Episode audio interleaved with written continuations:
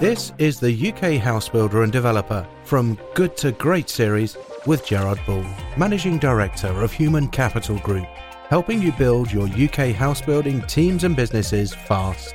We find the top 15% of talent in the market by harnessing the power of big data, 24 7, 365 digital automation platforms, and inbound strategies.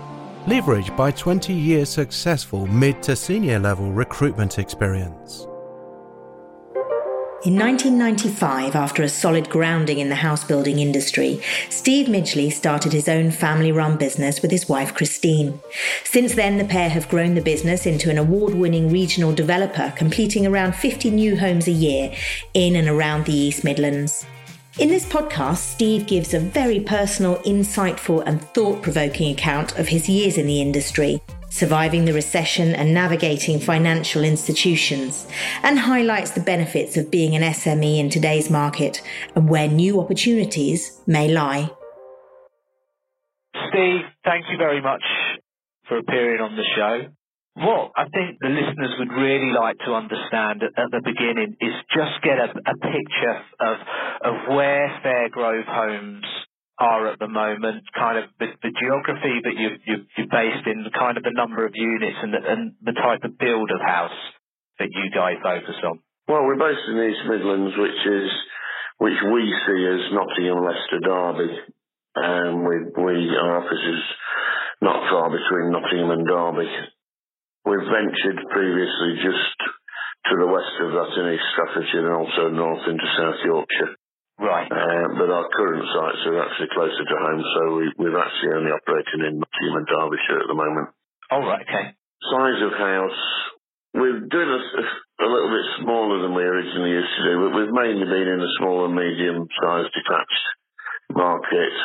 We're building bigger sites now than we used to do pre-recession. So we are including some three-bed semis in there as well, just to spread the, the, the appeal of what we've got on the site. How many units would Fairgrove Home typically look to? We'll be somewhere in the 40 something this year and, and probably just over 50 next year. Right, okay. And, and, and off how many sites is that? That's on two sites. Off two sites. Right, okay. And prior to Fairgrove Homes, you, you, first of all, you, you guys have been going for, for, for 20 odd years. That's correct, isn't it? Yeah, 1995 I started. Right, okay. What were you doing before Fairgrove Homes? Well, I started in the timber trade as a management trainee for a big national company. Um, and then I went to work for one of my customers who was in the fitted kitchens and wardrobes business. Right, okay. And we got quite heavily into supplying to SME house builders.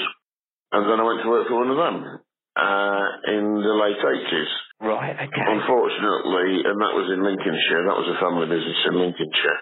Unfortunately, they didn't survive the recession of the late 80s, early 90s. So in September 92, I found myself made redundant. Right. And I spent two and a half years, I suppose you could call it odd jobbing for, for people doing market, marketing work for them. But the, the biggest one I was doing was actually helping other small builders find funding because the firm the firm I worked for, the the boss there, he and I had spent a lot of time in 1991 and 92 trawling the London merchant banks trying to find funding. Because actually we'd sold everything we'd got and he'd got other land lined up but just couldn't get any funding for it. So eventually, well, unfortunately, within about two months of him closing the doors, some funding did start to become available which was unfortunate. And I and there was one small bank that we'd done some build outs for in Lincolnshire where where somebody else had gone bust on them. Right. So they knew me and I knew them fairly well. And I got them funding other people and then asked them if they'd fund me and that's where we started. Well, I was gonna, I was, I was, I was one of my questions was gonna be how did you go, go and get funding and, and, and kind of start up Fairgrove? Well, yeah, it was it was basically through knowing that one. It, they were a fairly small uh, merchant bank, uh, but specialised in house building. And by such coincidence, they'd had a new managing director who came from the East Midlands, although they were based down south, so he knew this area. Um, and he helped me with getting some other people funding, and like I say, then ourselves. and he funded me 100% on the first scheme and took a large proportion of the profit off, off me for for the privilege, but it got us going. when you started Fairgrove Homes, so your main background comes kind of from funding and what also sales and marketing discipline, or well, it was. I mean, I was actually sales. I was actually sales director for the firm for the firm in Lincolnshire. So my background was always in the sales side of things, but I had got involved very much more on the finding funding and the and the building side, and, I'd, on the and the marketing and the like I say the funding and and doing financial appraisals for sites. So the building side, in a way, I mean, I don't want this to sound wrong, but I mean that in a way that's the easy bit. uh, find, finding the land and finding the funding and getting the planning is Nobody on site will tell you that because yeah. they think that's that's difficult, but they don't realise what you've gone through before you get to that point. So on the first site, we brought I brought somebody in as a sort of project manager, um, just part time to assist me, who, who was actually somebody I'd arranged some previous funding for. By the time I got to the second site, I was just running it myself anyway. Right, wow. The first site was 12 units, the second one was seven, I think. And we and we potted along with sites of those sort of sizes between. Don't think we did much less than five until the recession came along. Five to fifteen was most regular sites. We did a couple in the twenty to thirty bracket. But by 2006 to seven, we were getting close on 50 units a year. And you have to get onto bigger sites if you're doing more because you just can't get through planning with the number of small sites that you would need to do that. In terms of just rewinding slightly, when you when you started up Fairgrove Homes, did you have a clear vision of where you wanted to be as a company? Not at all. It was it was almost that it was just something myself and my wife could run from home. Right. And if we had, if we had one one development on the go and then got another one the following year, that that would be absolutely fine, and that I would carry on with some of the funding for people, but it's sort of things move on and you get more into that and you find once you're in business, people start bringing land to you. Finding your first site's very difficult because nobody knows that you want it. Once you're in business, sites start to come to you more. So, you know, that part of it becomes a bit easier. Right. The funding and the planning don't particularly, but as you said earlier, that's that's a, one of the biggest difficulties. So then we got to 2006, 2007, and then the you know the market start, the wheels start to fall off the marketplace come 2008. Late 2007, uh, it was slowing down from the September. But in Dece- the December to March threw us a bit because it came back a bit, the market came back a bit. Right. And then pretty much end of March, April, it just dropped off a cliff. 2008. We've been lucky because we, I'd sold on some land in early 2008 um, that we'd just got planning consent on. And we made quite a bit of money out of reselling that.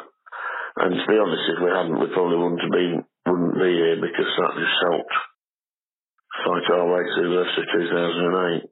Well, you know, I, I remember 2008 and the, the, the, the house building construction division of our recruitment company literally just fell off the cliff over yeah. overnight.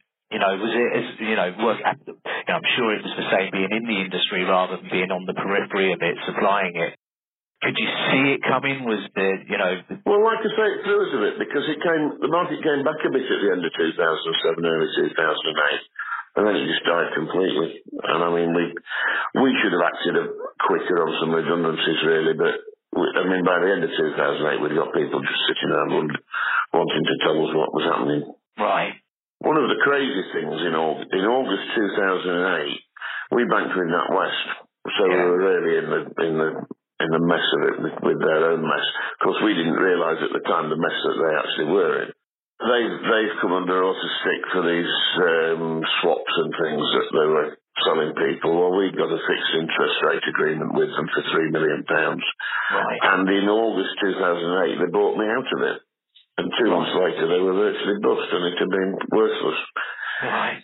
Right. And that was another little thing because if they hadn't bought me out of that, we'd have been paying a much much higher interest rate later on on what we on what we got borrowed from them. In terms of, you know, did your production in, in 2008 completely stop or were you finishing off sites? How, how did it work? We were finishing, yeah. We'd, we'd got a couple of sites we were in the process of buying that we had to pull out of, and we managed to. Uh, we've got one that we'd got a contract condition on planning that, and we did get a planning consent, but it wasn't what we'd originally applied for, so we managed to, to not have to go through with that and get the deposit back. Yeah, I mean, you just have to, you need it to build out what you've got because you don't sell anything half built. So that was a fight with the bank to even let them allow us to do that. But eventually they had a bit of sense and, and we did. And, and actually, where we were building our core product of small and medium detached, Yeah. we sold the houses and we only dropped about 10% in price.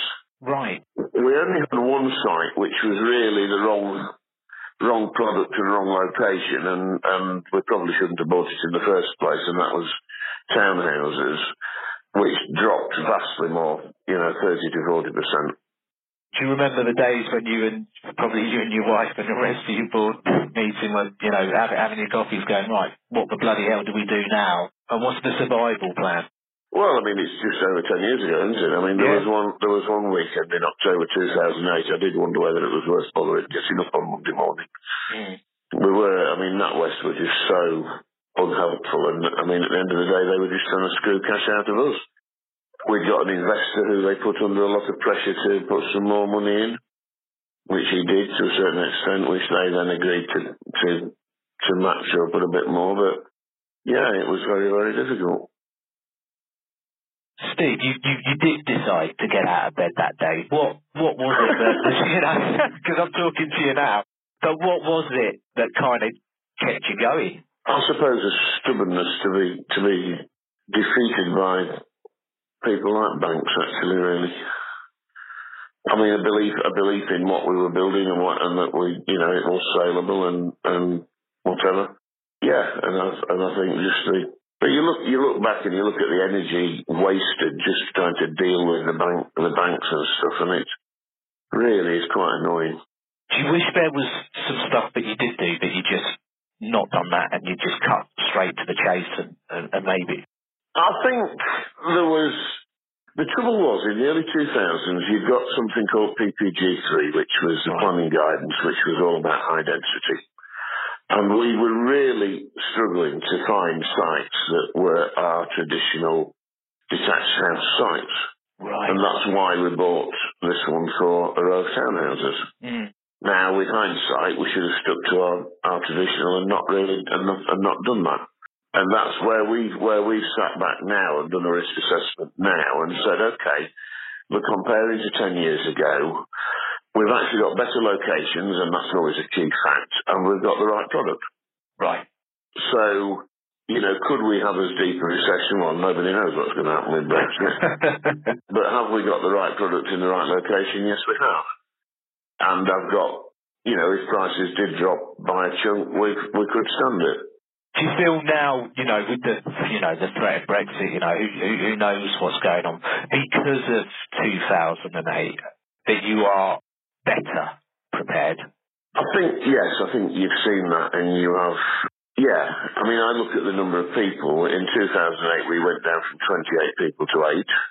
We're now at something like 37 people, although a lot of those now are apprentices. So we are trying to train up joiners and bricklayers so that we're not so reliant on the subcontract market. Right. And if I count the comparables to the 28, we've got less just general admin people and I've got more people doing a specific role. So for instance, we've got design in-house now with two people. We've got, like I say, a, a, about eight, eight or nine apprentices. Right. And I see that as being a much better, we, and we've got more people, we've got more people on customer care than we had 10 years ago as well. So we've got people in better areas where we've got better control, I would say. Right. Okay. My two sons both joined the business for completely different reasons in July 2007. which everything was wonderful in July 2007. Yeah. I think that was the year David Wilson sold out to Barratt. So that was the month David Wilson sold out to Barratt. Yeah, perfect timing. Yeah. So Simon and James joined then and really ended up doing, doing very, very different roles for a few years to what was intended. But then they've seen it right from that bleak point, you know, to, to now where we're back up, we're back to, but it has taken 10 years to get back to where we were. Just on a on, a, on a kind of a, a wider note, you were involved in help setting up the small developers group, Yep. the the, for the HBF. Why did you? First of all, why did you help set that group up? What was your what was your drive? We initially joined the Home Federation in about 2003. And I joined literally to get on what was then the New Homes website. It was, it was newhomes.co.uk. Right. And they got that and they'd set it up. And, and we, we had got our own website, but there was nothing like Rightmove in those days. And this was specific to New Homes. Okay. And I just took the whole membership fee as being a cost of getting on that website because I didn't really know much about the HBF. I then got invited to some regional meetings, which were mainly attended by the regional MDs of the national companies, but with one or two smaller smaller firms, and really just got talking to the chairman and MD at the at the federation, you know, about about the smaller developers, and I, you know, there was a lot of support for doing something, but nobody had really sort of pushed it very much. So we so we started that, and initially we started having meetings in different places, Birmingham and the Building Research Establishment in Watford and odd ones in London. But it, it turned out that actually, and this is really annoying for people that come from the north. Actually, London London is the only place that everybody can get to from anywhere in the country. You know, you, you pick Birmingham or Manchester. It actually is very difficult from the southeast, and it's actually also quite, you know, get, get Manchester from the northeast isn't easy. To get to Birmingham from the northeast isn't easy. So, you know, we, and we do get people from, you know, Newcastle and the Lake District coming down to, coming down to meetings in London. You obviously have a great insight into, first of all, being a, a small developer. What kind of role do you, do you feel that the small developers have in the, the kind of the, the wider housing issue of, of, of undersupply? Because, you know, some, uh, you know, I read that 60% of housing completions at the moment are, are completed by the top 10 companies, and Well, yeah, but, but it wasn't, it wasn't so 30 years ago. It was massively the other way around. And if you take the NHBC, the warranty provided, I think about 20 years ago, they had 12,000 members. Now it's down to 2,500 or something like that. wow, You know, and the majority of those obviously are the small ones. Some of the bigger ones and medium ones have merged as well within that. yeah, yeah, But I think the smaller, the smaller firms give people much more choice and diversity mm, and you get much more variance in architecture and things like that as well, which you don't get fr- from the, the big firms. I know it's a really big question and probably a, a, a separate podcast episode, really, but you know, because I'm, I'm sure you could probably talk all night about this. But I'm aware of time. What can be done? And I know it's a bigger question, but but what can be done to to address that balance? Whether it's Well, there are a few things starting to happen. We've recently, in the last two or three weeks, we've been approached by a, not one of the big nationals, but a, but a, a, big, a much bigger regional house builder who is bidding for some government land and part of the bid has to be to have an SME house builder alongside them. Now that's something I've been banging the table at for the last five or six years and it is actually starting to happen. So this is government land being put out to the market through Homes England, and it now says on two of these that it's split with an SME developer. So that's an opportunity we just wouldn't have had previously. We also got involved in a site in Doncaster in South Yorkshire where custom build was required. Now, custom build is a bit of, it's a bit of a fits, fit, you know, you can make it fit all sorts of definitions really. The self-build industry are all very keen to promote it I don't think it's going to add £30,000 a year to what's being done, but you know, custom build is only what the smaller developers have done for years, which is give people a load of choice. And, you know, there's long-standing, much older than us, family-based small house builders who, who've always given people masses of choice in what they, in what they get. But that's again, that's one of the things that the government and Homes England have clicked onto and have, and have made some sites, they said it's got to be 10% custom build. So potentially, again, it gives an opportunity to the smaller developer as well as maybe a few self-builders. So small changes, small changes happening. Too slowly, but... In terms of just, you know, kind of, I don't know, making the, bringing it to the forefront, what, what the issues are, you know, to the government? I think the HBF's doing a pretty good job, along with other organisations like FMB, of getting the message that planning and funding are two of the biggest the only problem is, I mean, there was some extra money made available or some government guarantees made available in the budget, but we don't think that they're being directed exactly as intent, as we were trying to say to them was needed. Because what's happening now is funding is opening up. The secondary banks, what you would previously have called merchant banks, right. are out there and have got funding. But hmm. now what's the problem is that it's the loan to value level of those that the SMEs haven't got enough equity to do the next site. But yeah. So they're only lending you so much.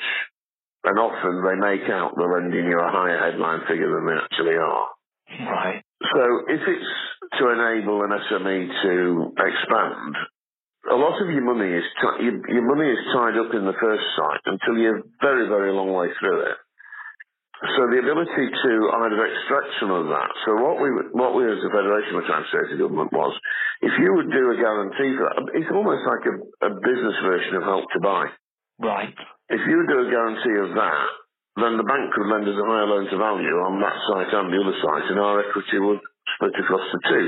Mm. Instead, they seem to have given some guarantees to these banks so that the banks can lend more money, but they're not, they're lending it to more people rather than Right. more money to the same people, if that makes sense. Yeah. Yeah. So it doesn't quite gone as to what was intended. Can anything be done to get that back on? You know, there's discussions with civil servants all the time on these things, and they don't, they don't always understand it to start with, and then some, and yeah, sometimes you can get those things to be modified and changed. Yeah. Steve, uh, just on a final note, if you were giving a, a younger Steve Midgley advice, whether it is, um, you know, trying to manage the, the, the, the problems that Brexit might cause or, or somebody entering the industry, what, what, what advice do you think you'd give yourself? That's a good question. I suppose if I look back, firstly, you know, I just see it as I've lost 10 years now and where we might have been and I might have been thinking about retiring a bit earlier and things like that. So I suppose, it, I, I think the key thing is it's about meas- measuring risk. And I, I think, you know, there's a lot of, there's a lot of media attention lately about salaries and income of top executives in, in places. And I think there's a split on this. Those who've set up their own business and taken a risk, I don't think there should be any criticism no matter how many millions they take out of something. But those who are effectively employed chief execs end up with massive salaries or massive bonus schemes or whatever. Hmm. But actually, what are they risking in doing that? Very, very, they're risking getting kicked out if they don't achieve it, but that's about all. And they're not really going to be too badly off if they, if they hmm. do. I do think there is some room for, for capping that or, it's not exactly entrepreneurism, is it? it? It's, you know, the true entrepreneurs are those who started from scratch. You know, the Alan Sugars of this world and, and whatever. Yeah. But risk is about understanding it. And a risk, if you understand, one of the reasons we've never really wanted to move far out of our general area hmm. is understanding the market. Yeah. So if I move into a different area of the country, that's a vastly bigger risk in buying land because I don't understand the market. If it's local to us, we could go from one little town around here to another little town or village to village and say, right, the average price here will be X and the average price there will be Y. And we just know it from experience. And I think that's the biggest thing is to keep it controllable. And also to just to be prepared to listen. I've always had non-exec directors right from right from day one. We had one from a long time ago, right? And we've now got two, which is quite a lot for a small firm.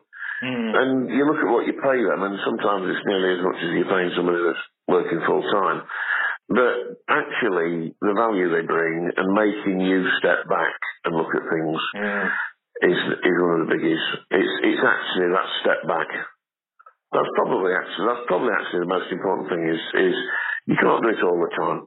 Yeah. But don't get yourself so engrossed that you can't step back and see yeah. what's actually happening. It's having another set of eyes on the business, isn't it? Yeah, it is. Yeah, and allow yourself to be challenged. All right, Steve. Thank you very much for your time, and uh, hopefully we'll talk in the future. Yeah. Okay then. Thank you. Take care.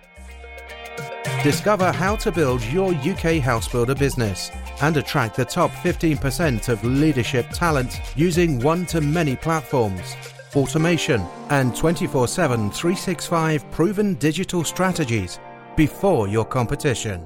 Be sure to subscribe for more podcasts from the Good to Great series featuring leading voices from the UK house building industry, from small to medium businesses to leading PLCs.